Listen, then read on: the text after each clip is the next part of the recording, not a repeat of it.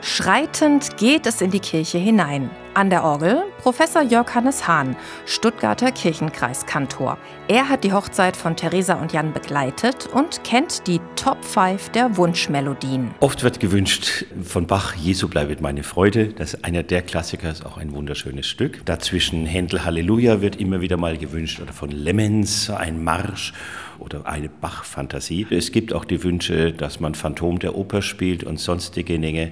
Dann lasse ich fünf Grad sein, aber das ist doch etwas exotisch. Theresa und Jan wollten es bei ihrer Trauung ganz traditionell haben. So auch bei der Auswahl der Kirchenlieder, erzählt Theresa. Der Klassiker Lobe den Herrn tatsächlich. Dann noch Geh aus mein Herz, auch so ein klassisches äh, Hochzeitslied bei uns in der Familie. Ja, großer Gott, wir loben dich wäre nach meiner Familie die logische Wahl gewesen, aber ich fand es ein bisschen zu getragen. Deshalb habe ich mich dann für Geh unter der Gnade entschieden. Im Schnitt singt man drei Kirchenlieder.